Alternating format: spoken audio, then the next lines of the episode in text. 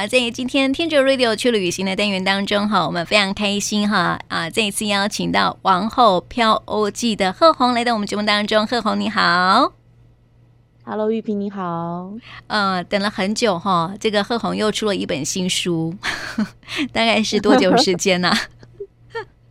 大概是上一次是呃二零二零年，嗯，所以。不到不到两年，一年多的时间，哦、是感觉好像有点、嗯、有点久了这样子哦。但是我对你的印象还是很深刻哈、哦。我们之前我记得我们还聊到说啊，你为什么可以这个几个月时间啊、呃、工作的时间之后呢，就赶快跑去国外去旅行这样子哈、哦。而且呢，我们那时候还说到说，你可能会出一本书哈，就是教人家怎么哈这个工作六个月、九个月，然后就可以出国旅行半年啊、呃、几个月这样子。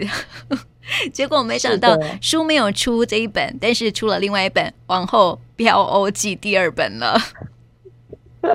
是的，其实本来有有要写我们当时讲的那个主题，嗯，但是呢，呃，因为现在就忽然爆发了一个全球大瘟疫，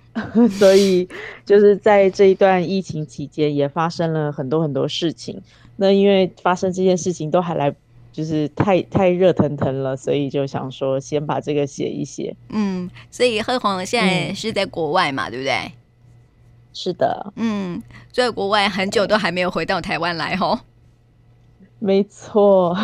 我相信很多在海外的人也都是一样的。嗯，我大概是超过两年，对，嗯，没有没有踏上台湾的这座岛，好久哦，有没有想要回来呀、啊？有没有想念台湾美食？呃，想念美食是一定有的，对，常常在想念烧饼油条。哦，真的、啊。想说回去第一件事情要吃烧饼油条、嗯，可能还是得要等一等喽。是啊，是啊。不过因为之前我留学的时候，其实也有两年多没有回去过，嗯，所以其实还蛮习惯的，嗯，还可以适应就对了。可以适应，可以适应。嗯，对对，但是很多朋友哈，在台湾的朋友啊，已经两年都没有出国去旅行了，所以觉得好像是浑身都不太对劲哦。所以我们只能够靠着这个一些旅游书啊，来解解馋这样子，来看看国外的风景哦，来看看这个国外的漂亮的照片这样子哈、哦，希望可以这个让自己可以。诶，有一些小确幸啦，透过图片，透过别人的文字这样子哈，所以我们在今天呢，就来好好的聊聊贺红这本新书喽。这本书哈，跟之前写的这个内容哈，当然是不太一样了哈，因为之前写的啊，都是就是啊，在国外发生一些奇闻趣事了哈。那么接下来，因为这本书呢，其实因为是在疫情当下发生的故事跟旅游的故事哈，所以呢，在贺红这一本书里头呢，会跟我们聊到什么事情呢？呃，其实有分两个部分，一个部分的话呢，就是在疫情的这个时空背景下，那呃，我也是做了一些小小的冒险，嗯，然后还有一些些呃有趣的、惊险的，以及就是奇妙的故事，就是在呃，就是整个平行时空下，当台湾还在大家还在吃喝玩乐的时候。那欧洲这边封锁的时候发生了一些什么样的事情？嗯，然后另外一部分的话呢，其实是有整理一些，嗯，就是教导大家如何自助旅行的一些小撇步，嗯，就是对，然后以及比如说如何做预算呐、啊，等等啊，就是还是有关于自助旅行的一些秘技。嗯，是。那我们先来聊聊比较奇闻趣事的，好了哈。因为在这个平行时空，因为那时候啊，欧洲爆发疫情的时候，台湾还是在吃喝玩乐，对不对？对的，对的。所以那时候欧洲有没有很惊险的事情啊？你住在欧洲的时候？嗯，惊险其实是因为呢，嗯，我不太看新闻，嗯，呃，正确来说，我不看新闻，所以，所以我其实不太晓得。呃，政府的政策它，它它颁布的是又急又快，然后并且呢，它就是可能随时它就会颁布一个一个一个呃命令，令，然后这个命令呢，对这个命令，通常他们在颁布的时候就会在呃后天，他可能会给你一两天的缓冲时间，然后他就会立刻开始施行。那我在地方。就是每一个国家他们施行的方式不太一样。那我在的地方是比较好一点，就是说它是以两个礼拜为周期，然后去看这个疫情的数字，然后来看说要颁布怎么样的一个限制。那但是像比如说呃法国啊，或是一些其他的国家，他们可能有时候一次颁布的时候，就是一次就会弄到五个礼拜，或是甚至是一个月，所以它的限制时间是一次就会呃变得很长。对，所以嗯，像我的话，就是因为我不太注意新闻，我都是要透过周遭的朋友跟我说，哎，要要要做什么样的封锁喽，然后要做什么样的宵禁，要做什么样的限制，要不要戴口罩？然后现在就是因为有疫苗的关系嘛，所以就是说要不要检查疫苗护照，或是说又要开放了，又要怎么样了？就是随时都会有一些更新的一些讯息，嗯，对，所以。嗯，在这边的话，其实是其实大家已经蛮习惯了，嗯、但是这个它的这个公布呢，就是嗯，反正他公布之后，报纸就会公布，嗯，那高报纸公布之后，他可能就会隔个一两天，他就会立刻开始实行这样子。嗯，嗯，那你不看新闻是靠别人说？对的，是的，但因为现在、嗯、现在比较好一点，刚开始的时候，因为呃，就是。其实，因为我们我们在亚洲嘛，以及台湾之前有发生过 SARS，嗯，所以其实是对于对于这种流行性疾病蛮习惯的，就是至少是说在这近嗯十几二十年来，我们是有经历过的。那但是欧洲的话，他们在上一次经历到一个全球大瘟疫或是很严重的这种流行病的时候，其实是要到呃。一九一八年的流感，嗯，所以他们其实是很不习惯的，因为当时我们的 SARS 并没有真的感传染到，就是流行到欧洲去，所以他们比较没有这样的概念跟准备。可是我当时已经是有这样的准备了，就是在呃家人都耳提面命啊，说亚洲现在开始啦，怎么样啊，很快就会到欧洲啦，因为意大利已经沦陷啦，嗯，然后赶快抢口罩啊等等的。所以其实那个时候，呃。在就是武汉已经开始的时候，就是消息公布出来，然后意大利也沦陷之后，呃，我那时候去药局问口罩的时候，都已经卖光了，因为这边的华人都把它抢光了。嗯、哦，华人先懂，对，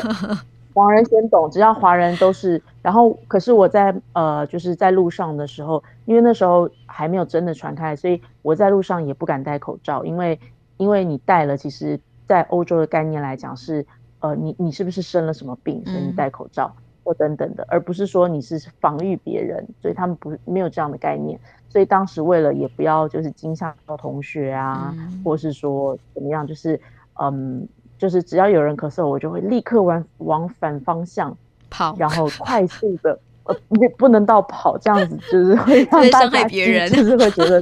对对对，会不太礼貌，所以就是快步快步离开这样子。那那时候抢口罩已经都抢不到了。可是因为，嗯、呃，其实我觉得，呃，台湾人有一个有一个好处啦，因为加上我自己身上每一个包包，就是在就算没有疫情期间的时候，我每个包包都会摆一两个口罩，嗯，所以就是以防万一说，比如说坐飞机的时候啊，有人在。疯狂的咳嗽啊，那万一他咳一整个航程的话，嗯、就是不管今天有没有全球流行病都不是很好嘛。嗯，所以我身上其实每个包包都有装一点，就就发意外发现了，哎，我身上还有存货，嗯、但是就是两个还三个这样子。嗯、当时对，呃，在对，就是二零二零年三月的时候，然后三月中的时候，这边欧洲就就呃。就沦陷了，就开始封锁这样子。嗯，是。但后来有没有这个家人有寄口罩去给你啊？有的，就是但到很后面。我一开始就是，嗯，先说不需要，因为其实封锁的时候我们大家都不能出去嘛，嗯，所以你不出去其实也用不到口罩。嗯，就当时并没有并没有开放，那时候呃大概封锁了一两个月，是比较严格的限制。对。嗯是，就是都不能出门。嗯嗯，那你现在在欧洲还好吗？嗯嗯，很好啊。现在这边就 是大家都已经有点习惯了这样子，嗯、所以就是这个命令它也是以可能呃两个礼拜为周期。像之前因为圣诞节的时候，嗯，通常节庆啦，然后以及冬天嘛，现在就没想到一晃。这一个疫情就过了两年了，嗯，所以我们居然还有一些经验值，经验值发现说，只要是这种节庆，然后以及冬天都会传染，传染就是传染的比较多人。嗯，所以那时候圣诞节数字又疯狂飙高的时候，然后又开始宵禁，然后宵禁到现在之前就是呃夜店也关了。然后，或是说之前呃进餐厅可能要内用的话，要秀出疫苗护照等等的。然后现到现在呢，现在又开放了，嗯，对，就是稍微降下来，但其实没有降到之前那么多。可是只要有降，政府好像就有一种鼓励性的一些措施，嗯、就说啊哈降了，那大家又可以开始就顾到一些民生的生计这样子。嗯，好像是跟这个病毒共存的概念了啦，对不对？对，就是因为之前呃一九一八那个流感嘛，其实后来统计好像就是每四个人就有一个人得。对，那目前这个新冠肺炎并没有超过当时的那个数字。那流感现在也就成为一个一个很很平常的一个流行病、嗯、流行疾病，所以可能现在这边的人就觉得说哦还好，而且真的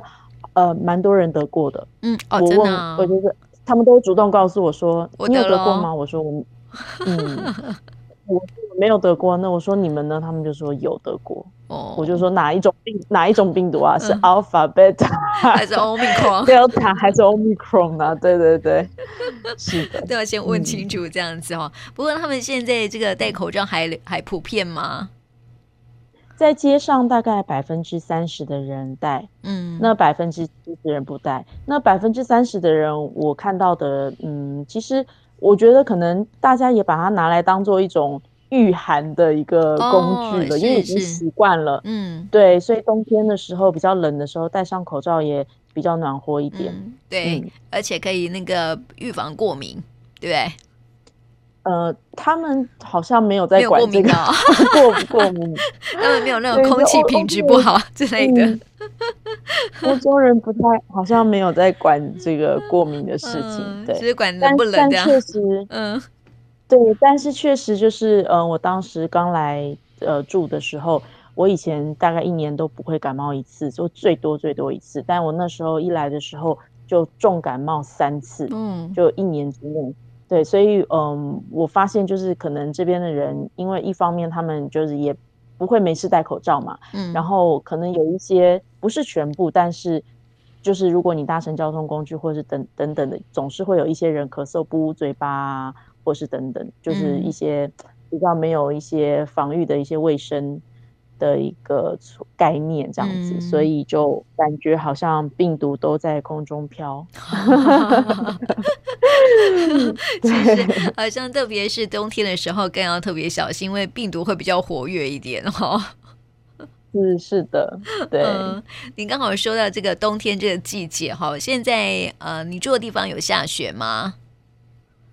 没有没有，嗯，比较。气温是偏呃，以以欧洲来讲偏高的哦，嗯、是为什么会谈到这个呢？因为哈，其实啊，在台湾很很平地是没有下雪的哈。通常我们要看雪啊，都要到这个高山上去啊。特别是我们台湾这最近这几天呢、啊，还蛮冷的哈。听说有机会下雪了哈，所以大家都会去追雪啊。那在这个呃。我们在冬天的时候呢，都很羡慕一些欧洲国家、北纬度的国家哈，因为冬天会下雪，感觉很浪漫哦。特别是圣诞节的时候，或是过新年、跨年的时候哦。那其实哦，在这个欧洲啊，你在住在那边哦，应该是觉得下雪很麻烦，对不对？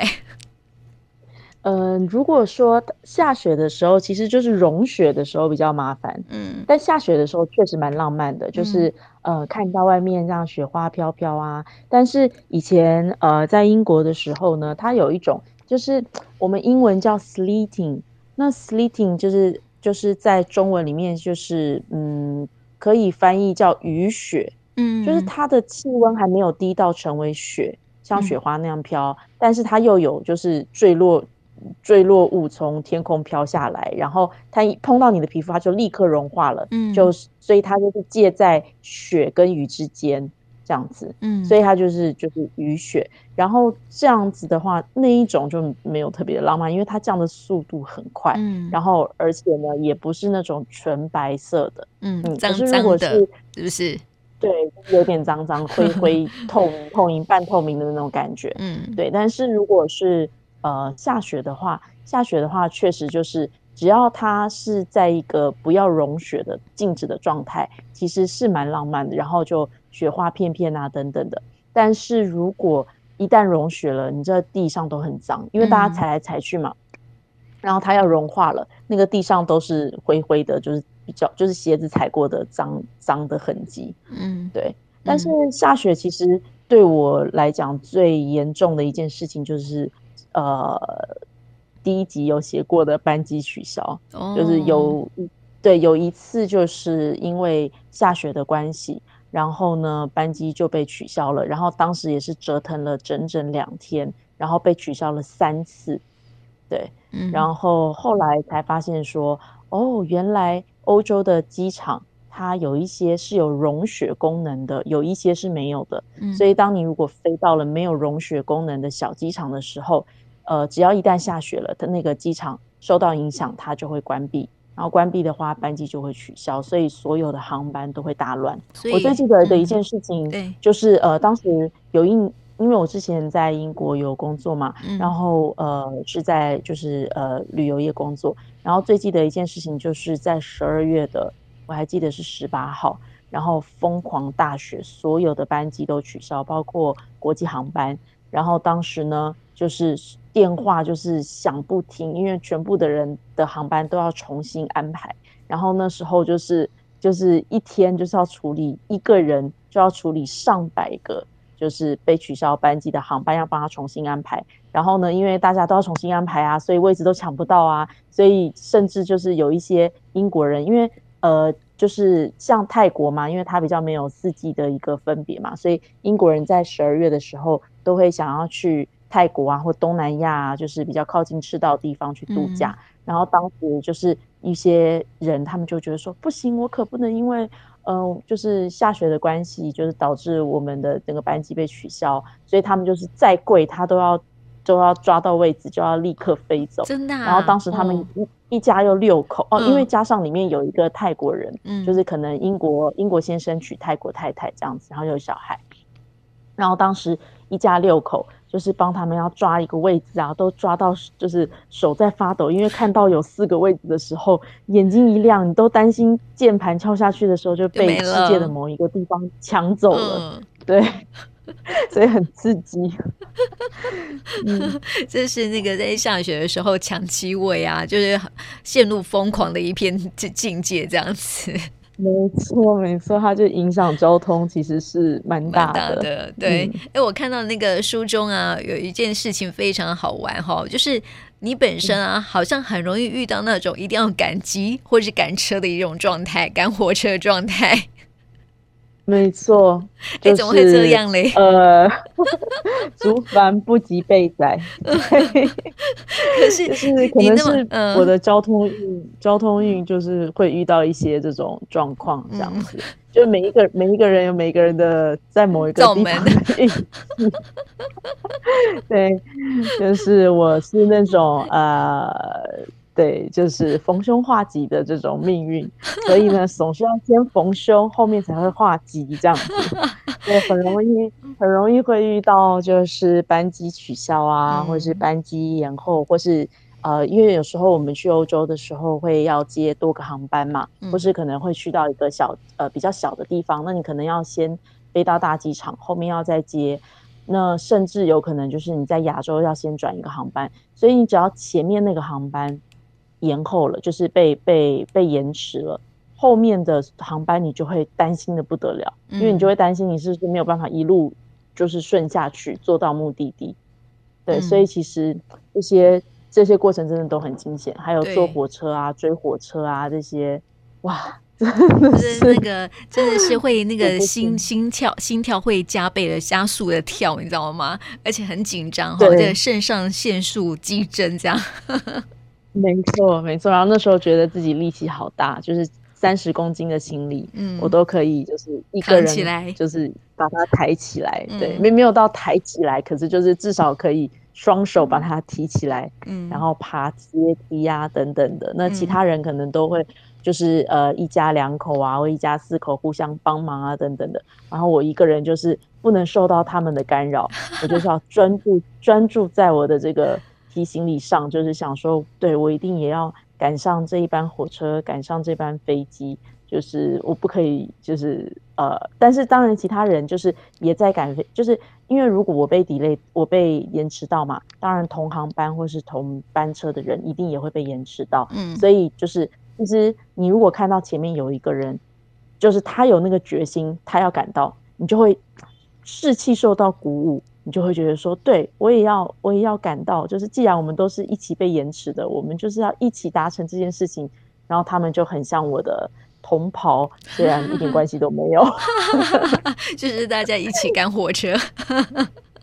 对，一起赶火车，就是有有时候跨跨国火车也是啊，就是可能一次你要呃，比如说我一次要跨三个国家，然后前面的火车就是被延迟了半个小时，但是其实下一班火车就是只有几分钟的一个赶火车时间，然后甚至要跨月台，那通常在边境的那些小火车站。他们的月台都是没有电梯的，嗯，所以如果说你的行李非常大的话，你就是要先往下，从第一个月台往下抬抬抬，爬楼梯，往下抬都不是问题。等到你过到地下的那个走呃地下道的时候，走到你的月台，你要往上抬，要爬很长的阶梯，嗯，那那个时候就是那个时候就是肾上腺 素要飙高的时候，对，对，除了力气要大，而且心脏要很强，要有强心脏这样。没错，没错。然后当就是我最记得一件事情，就是那时候赶跨国火车的时候，然后呃往下抬都不是问题嘛，一格一格，那往上也是一格一格。然后我当当我就是看到别人都在超车我的时候，我就心里很紧张啊，因为我看不到月台上面，嗯、就是我看得到那个光，可是我看不到最上面，我不晓得我到底到了没，嗯、所以我就很认真的、很专注的一格一格往上抬。然后就是当我抬到。哎，我看到火车门还没有关，然后我是最后一个了，全部人都已经上车了，然后大家都站在火车就还在喘气的时候，嗯，然后我那个火车的那个台阶不是要再往上一格，要往上抬吗？嗯，然后那个火车的那一个台阶，我怎么提都提不上去，可是我已经提了很长的一段阶梯了，但是我最后一阶居然提不上去，然后火车上的人大家眼睛都这样眨巴眨巴的看着我，然后想说，我怎么可能前面抬的那么好，然后现在最后一阶。好像好像小孩子一样都抬不上去，嗯、然后最后终于有一个爸爸过来搭把手说，需要帮忙吗？我心里就想说，你不是早该过来帮忙？为什么要看我在那边就是挣扎了大概呃就是五到十秒钟，嗯、然后后来他就搭了把手帮我，因为原因就是因为呃当我还还看不到镜头的时候，我不晓得我到了没嘛，嗯、所以我肾上腺素就一直飙。我就一直往上爬，我就觉得我一定要往上，一定要往上。可是当我眼睛已经看到火车并没有开，而且还没有声响的时候，嗯，我就松懈了，嗯，我的那个就像就是像皮球一样松掉了，嗯，对，所以就是 很很印象深刻的一个画面，就是全火车的人就这样看着我。真的是一个，就是不是凡人 能够做到的事情。这样赶火车啊，然后赶时间啊，我觉得赶时间哈，真的是一件令人家觉得哇，好累的事情，对不对哈？但是你好像每一次都可以遇到这样的事情。对，就是不晓得为什么，我这一次第二集我也有写到，又是赶火车的，嗯，的一个情节。对，因为我都觉得我时间已经抓得很好了，可是呢。或是，可是有时候，因为欧洲就是这样子，就是当你天气好的时候，特别是在夏天，然后或是呃天气比较热的时候，你脑袋是比较昏的，然后呢，你也是比较因为度假嘛，你就会觉得放松，所以其实呃，当你在放松享用一个午餐的时候，你可能就不会特别的去想到时间这件事情，或是你就是很享受当下的一个一个慢慢行的一个速度，嗯，所以对，所以。嗯，就反而没有去把那个时间，可能就是去去思考到说，哦，其实应该要再多抓一点那个时间。嗯，对，所以常又又遇到就是跑火车，就跑的上气不接下气。对，所以从这个呃贺红的书当中，我们看了这个贺红这个赶火车的一个情景哈。所以呢，像是记得如果有机会再去旅行的话呢，一定要记得把这个时间哈再做的充足一点，这样子哈。然后我们先休息一下，我们待会再继续回来聊聊你在书中哈所写的一些奇闻趣事哦哈。我们休息一下，待会再回来啊，再回到古都最前线，我是玉萍，在今天听着 Radio 去旅行呢，我们继续邀请到这个《王后飘记二》的作家，就是贺红来到我们节目当中哈，来跟我们聊聊那个书中哈所写的一些奇闻趣事喽。那么刚刚说到哈这个赶火车的经验，我相信这个呃听众朋友如果有去自助旅行的话，偶尔啦还是会遇到这样的一个状况，或是呢在做那种啊转机的时候呢，可能会有那种啊赶着要去搭飞机的一个状态哈。不过我想问贺红，就是说因为呃在疫情期间哈，你有还有去呃小旅行过吗？在欧洲的时候？有的也有，嗯、呃，就是有到法国去了两次，然后呢，发现就是说在呃疫情期间的时候，就是我就做了一些我过去本来应该要做的事情，但是却没有做的事情。嗯，比如说我人生第一个踏上的国家，呃，第一次出国其实是去就是去到法国，嗯，但是我当时却没有上到呃埃菲尔铁塔，所以那个时候疫情期间的时候，我就想说不行了，我一定要上去了。然后结果没想到完全不用排队，因为根本不是说没有人，有人但就是 嗯，几乎是没有人。嗯，对，所以就是因为已经少，就是少了亚洲的旅客嘛，然后以及少了别州的旅客，所以只有欧盟的人才能够就是呃在那段时间就是比较自由的进出。所以当时我去呃玩的时候呢，就是基本上真的就是没有排队。嗯，然后可以很恣意的照相，可以很很很不用很拥挤的跟大家在一起这样子，对，所以就是就也趁这个机会，就是把一些呃哦，这还有罗浮宫，罗浮宫小时候我就已经去过了，就去看过，但是当时因为是跟家人去嘛，跟团，所以并没有感觉到。嗯，就是人人有感觉，博物馆里面有感觉人很多，可是没有到排队的那个情景。可是呃，后来长大之后，每一次经过罗浮宫，都看到大排长龙，嗯、大家都说哇，要排队要排很久，就跟埃菲尔铁塔一样排很久。所以那个时候，呃，我就想说，好吧，再进去看一次，复习一下好了。结果真的也都几乎没有排到什么队，这样子，所以就又很顺利的，就是去看了。等于说去看了两个，平常我真的就是就是拜托你千万不要要要我在那边排一个小时，然后让我可能不止一个小时吧，对不对？对，可能不止一个小时，可能要排更久哦。对，所以我就我是不愿意的，但是就刚好是在疫情期间，所以反而就是成为了一个一个优势，嗯，所以就。进去参观了一下，这样子，嗯，算是这个疫情期间的小确幸哈，就是一些旅游景点，因为没什么人去，所以就还好，不用排队这样。是的，对，但也刚好就是呃，因为这就是嗯，有一些景点其实是有关闭的，有因为疫情的期间，嗯，呃，到现在都还没有，就是有一些表演啊等等的都是关闭的状态。但是像这种主要的一些大的景点。就还是是有开放的，所以就反而、嗯、对，反而就是让在欧盟里面的人，他们是可以比较自在的旅游。嗯，嗯是。那我们看到说哈，其实啊，就是在欧洲一些国家哈，一些热门的景点啊，其实往往都是旅行上很大的一个消费哈，就是说可能要开销开花很多在这样的一个景点上面哦。所以啊，在书上面哈，你是不是写了一些哎可以省钱的一些小 paper 呢？对啊，就是比如说，呃，最主要的就是说，某一些景点它可能会有给在，如果如果就是呃有在欧洲留学的留学生的话，那就是很重要的，就是在我们以前就是都会办国际学生证。然后那个国际学生证，它其实有一些景点是免费的，或是说甚至是到半价的。那甚至是你搭火车啊，在比如说在英国，我不晓得现在还有没有，但是我们之前就是使用国际学生证的话，呃搭火车都可以拿到去，可以办一张好像六五折还是五折的卡，嗯，所以就是基本上都是达到很高的折扣，然后以及各个景点。那如果说就是像有一些嗯国家，像比如说法国，它可能就会是呃，只要你是比如说二十三岁以下的法国人，或是说不一定要法国人是二十三岁以下还是二十五岁以下的话，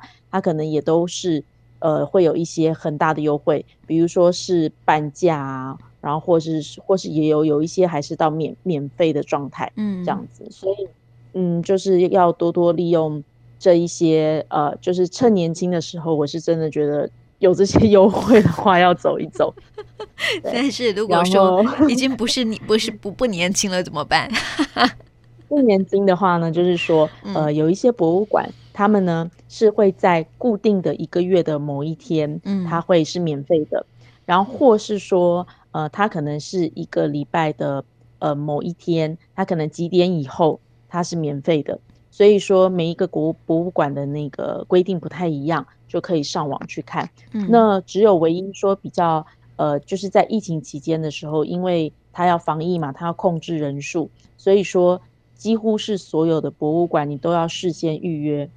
就是你一定要上网去看他还有没有名额，然后预约到一个固定的时间点，才能够凭着你预约的那个，呃，就是你预约的内容进去参观，嗯、这样子。嗯，对，是，所以就是疫情当下一些博物馆的一些做法啦，哈。但是如果说啊，这个以后啊，就是慢慢看看就是疫情的状况了哈，因为疫情不会影响很久的时间了吧？我觉得现在开始要进入到尾声了哈。希望今晚之后啊，大家有机会可以这个出国去旅行哈。这时候呢，如果要去一些热门景点的话呢，可以去啊、呃、看看网络上面应该都会有一些优惠的方法吧？是不是？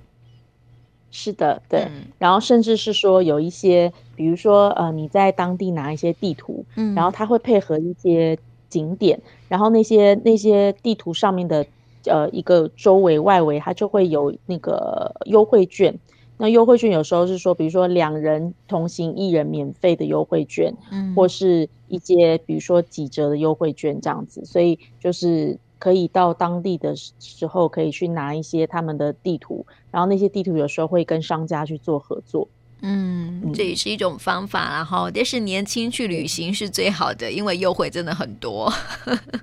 对，优惠真的很大，优惠真的是比比呃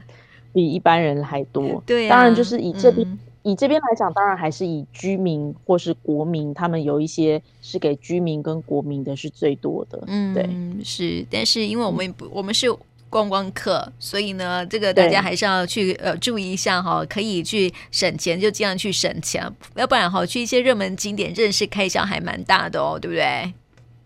是，但是我觉得，呃，就是选景点的时候，其实也不用贪心，因为每个人喜欢的不太一样嘛。像有些人就不喜欢逛博物馆，那有些人喜欢，那有一些人觉得还好。所以我是觉得，就是在选景点的时候呢，嗯，比如说一座城市，你可以去选一个大家觉得是必看的，嗯，然后跟一个是它的属性是你觉得你比较有兴趣的。就可以了，就是不需要说每一个都要进去参观啊，然后或是说就是觉得好像我花了很多钱，可是我觉得我我记不得什么东西，嗯，就还是以每一个人的喜好为主，我觉得比较重要，嗯嗯。但是大家会想要去看的，应该都是一些热门的博物馆啊之类的，还是得要去看一下。我觉得，因为欧洲啊，就是博物馆最有名啊，对不对？是，对，嗯、就博物馆、教堂，嗯，这是两个大大的重点。那其实，在有一些，比如说，假设到伦敦的话，那伦敦基本上博物馆都是不用钱的，嗯，所以说，呃，但是它的教堂要钱，嗯，可是呢，以欧洲大陆来讲，博物馆是要钱的，但教堂几乎不用钱，嗯，所以你就是要知道说，对，什么地方哪一个东西是免费的，那你就可以尽情的参观，比如说你到欧洲看到教堂。呃，欧洲欧洲大陆来说，嗯，你看到教堂就不用给他客气，你就是进去就对了，去进进去就对，进去绕一圈，嗯，或进去看一下这样子。嗯，那但是在然后在英国的话，就是嗯，比如说像我第一次，对，就我第一次去的时候，我还去大英博物馆，然后我还一直在他的大厅一直晃荡，想要找售票处，我都找不到。嗯，后来我终于找到一个服务人员，我说不好意思，请问票要在哪里买？他就说不用买票啊。嗯，我就说哦，好好。那时候果然是观光客。对，就是观光客，而且还非常守法的观光客，有没有？还在自己找售票亭、售票处。对对对，很有趣。结果是颠倒的，跟欧洲大陆其他国家是颠倒了这样子啊哈。所以大家可以去注意这些啊。其实我觉得哈，去欧洲大陆就是要看教堂哈。我觉得他们的那个雕塑啊，他们的绘画都是值得一看的地方啦哈。是对、嗯，非常值得。对，但是看久了，你看第一座会觉得很美啦，嗯、但是你看到一百座的时候，就审美疲劳了。可能看一看都觉得都很像啊，干嘛看这样？对，风风格当然还是有些不同。我觉得，嗯、呃，就是。我觉得是可以边边走边学的，就是可能以前我们在美术课或是历史课的时候，我们其实是有在学说，呃，十四世纪是文艺复兴，然后呢，呃，十五世纪大航大海大航海时代，十六世纪宗教改革等等之类的，嗯，然后每一个世纪可能有不同的绘画艺术风格。这样那可是我们因为以前我们在学的时候，我们只有看图片嘛，那看图片也不会记得，因为也不是我们自身的文化，所以都会忘记。但是我觉得到那边之后，就是你看久了，你稍微诶再看一下导览书，或者是说呃你累积一下自己的观察的话，其实就会慢慢的就会理解哦，原来原来这就是某某风格，原来这就是呃哥德式风格，然后那一个是巴洛克式风格。嗯就渐渐的就培养起自己的一些，就是呃艺术的基本常识。嗯，对对对，对欧洲人来讲是尝试。嗯，对，没错。因为在我们的课本里头，我们只可以看图片嘛，哈，很难有深刻印象。但是如果你实际去了解的话呢，那印象会是更深刻的啦，哈。所以去旅行呢，就是有这样的好处哦，哈。啊，所以就是啊、呃，在贺红的书里头啊，其实有写到一些呃自助旅行的可以安排的这个景点。或者是安排的路线，这样我觉得值得参考诶。啊，不过是为时三个月又十四天哦，从欧洲做起点这样子。对，我之前是呃，就是因为暑假的嘛，暑假去，嗯，所以就想说一次就是给他去到三个月，因为我要我要避开台湾的夏天太热。对，你有说这个台湾夏天很热这样。对，台湾夏天我没有办法，嗯、没有办法 都要出国去旅行这样子。对对对，所以一次就一次就给他弄三天三个月这样子。嗯、但其实在，在在呃在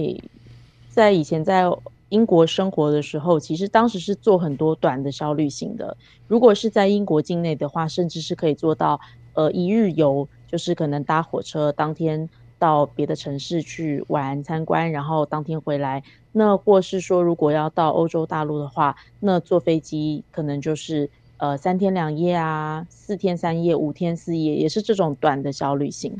对，嗯、主要主要是因为当时呃是就是回到台湾了，那台湾要跨到欧洲，我就觉得说要让那个机票就是物超所值嘛，嗯、就不要说光是搭飞机，你可能就来回可能就搭两天了，结果你在那边只待短短的几天，对。嗯，所以我当时就是就是规划了比较长的旅行。那在如果是自助旅行要规划这么长的时间的话，那要特别的特别的烧脑。嗯，对 对，因为你很多的东西路线你都要事先先稍微想好，嗯，然后呢，你除了交通以外，住宿等等的。嗯，也景，我觉得景点那时候反而是不重要了，嗯，因为你到当，你到当地，你可以再决定嘛。它景点在那边，它是不会跑掉的，对对，除非是说它有一个特别的一个呃活动，或是说特别，比如说像奥运啊，或是说世界博览会等等这一些，嗯，那你可能要事先想好，否则的话，其实大部分的时间在规划一个长的自助旅行的时候，最主要想的就是。交通跟住宿，嗯，对，没错，呃，如果这个交通没有安排好的话，可能就要赶火车喽，或是赶飞机了哟。对，然后有时候甚至是根本没有座位，根本没有座位给你。嗯嗯，没错，所以交通是要安排好的哈，在自助旅行的时候，所以在书里头呢，贺红有告诉我们一些这个自助旅行的一些安排哈，大家也可以参考看看哈。而且呢，书中哦，除了一些有趣的事情之外哈，也会谈到一些各国哈不同的文化跟呃这个礼仪，对不对？连这个沙滩也会有礼仪呀、啊。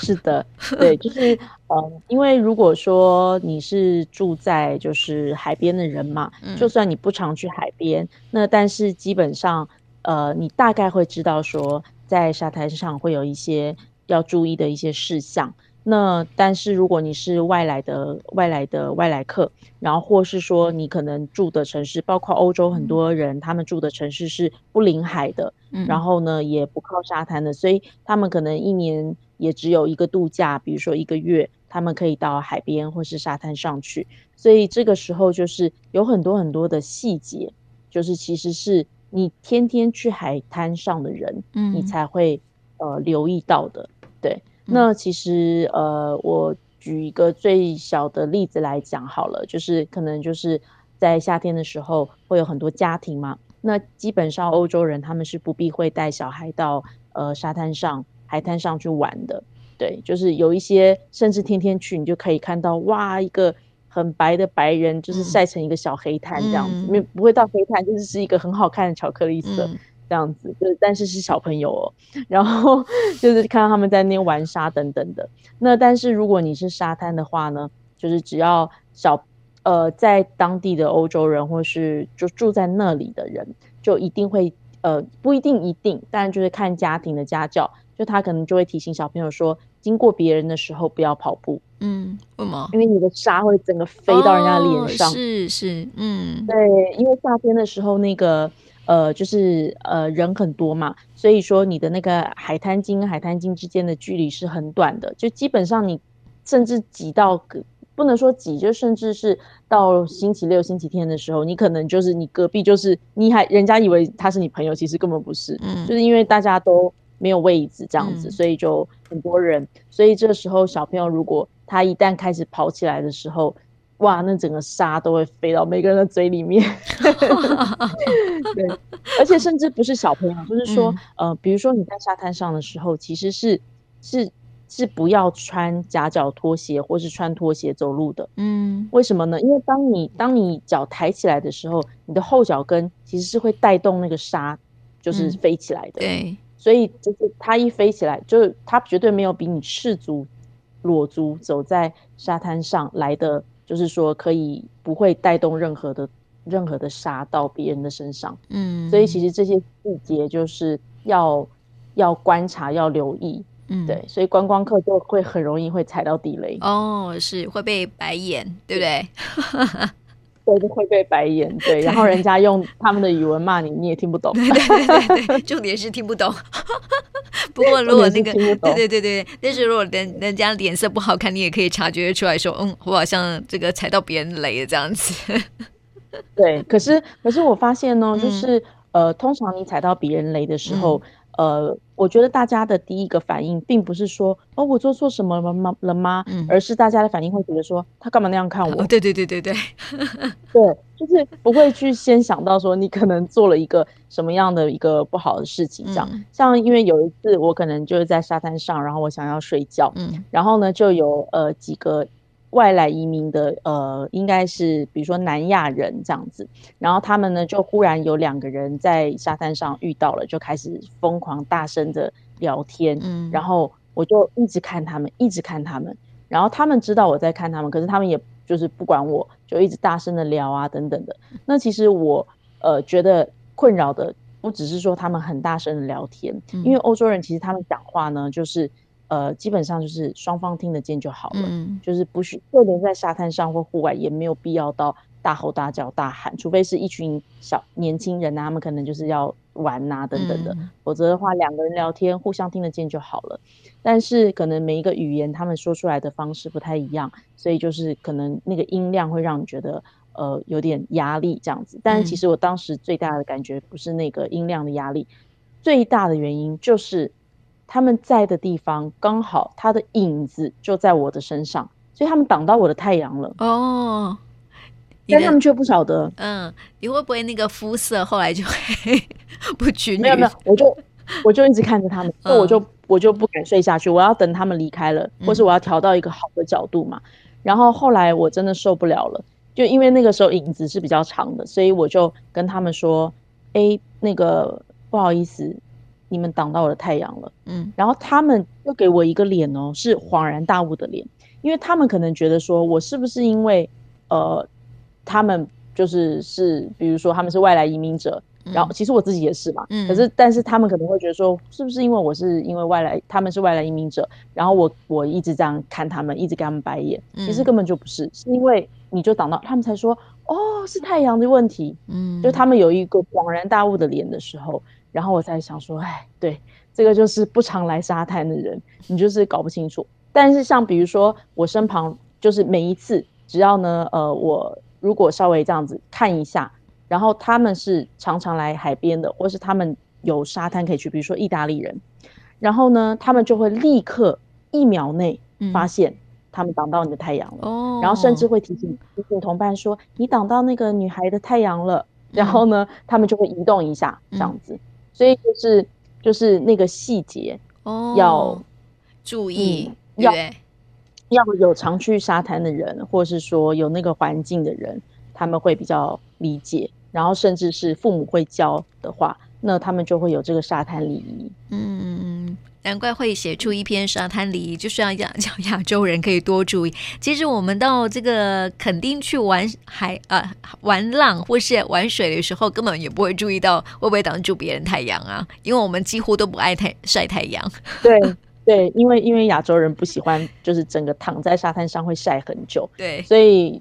其实我觉得亚洲也不适合，因为亚洲是季风带，嗯、所以可能呃，你这一个小时是艳阳高照，下一个小时哎，突然云朵很多就来了，然后再下一个小时忽然又呃狂风暴雨暴雨，然后又忽然放晴，这样子就是那个季风带它是不稳定的。但因为欧洲它是西风带，西风带它是天气算是是很稳定的，所以他们在夏天的时候，基本上如果今天是。它气象预报说是整天大太阳，它就是一个整天大太阳，它不太会有一些忽然一个大风或是什么样的变化。嗯、对，是、嗯、哦，这也是我们之前哈，这个虽然说有读书了哈，但是还是不会了解的这个气候的观念这样子。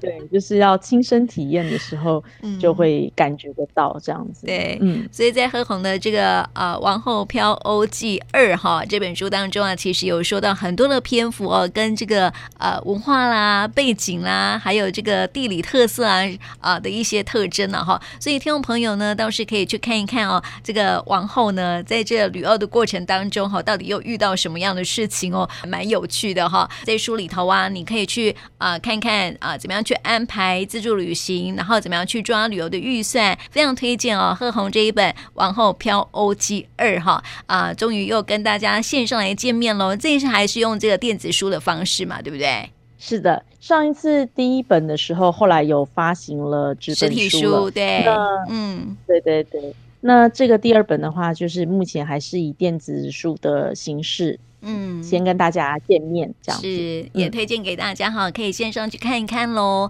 那么今天哦，这个跟贺红聊哦，是真的是用那么短短时间是聊不完哈，呃，旅游的一些趣事了哈。不过呢，我们先聊到这里，有兴趣的听众朋友自己去看书了哈。那今天呢，也谢谢贺红来到我们节目当中，谢谢你喽，谢谢，谢谢，谢谢，谢谢。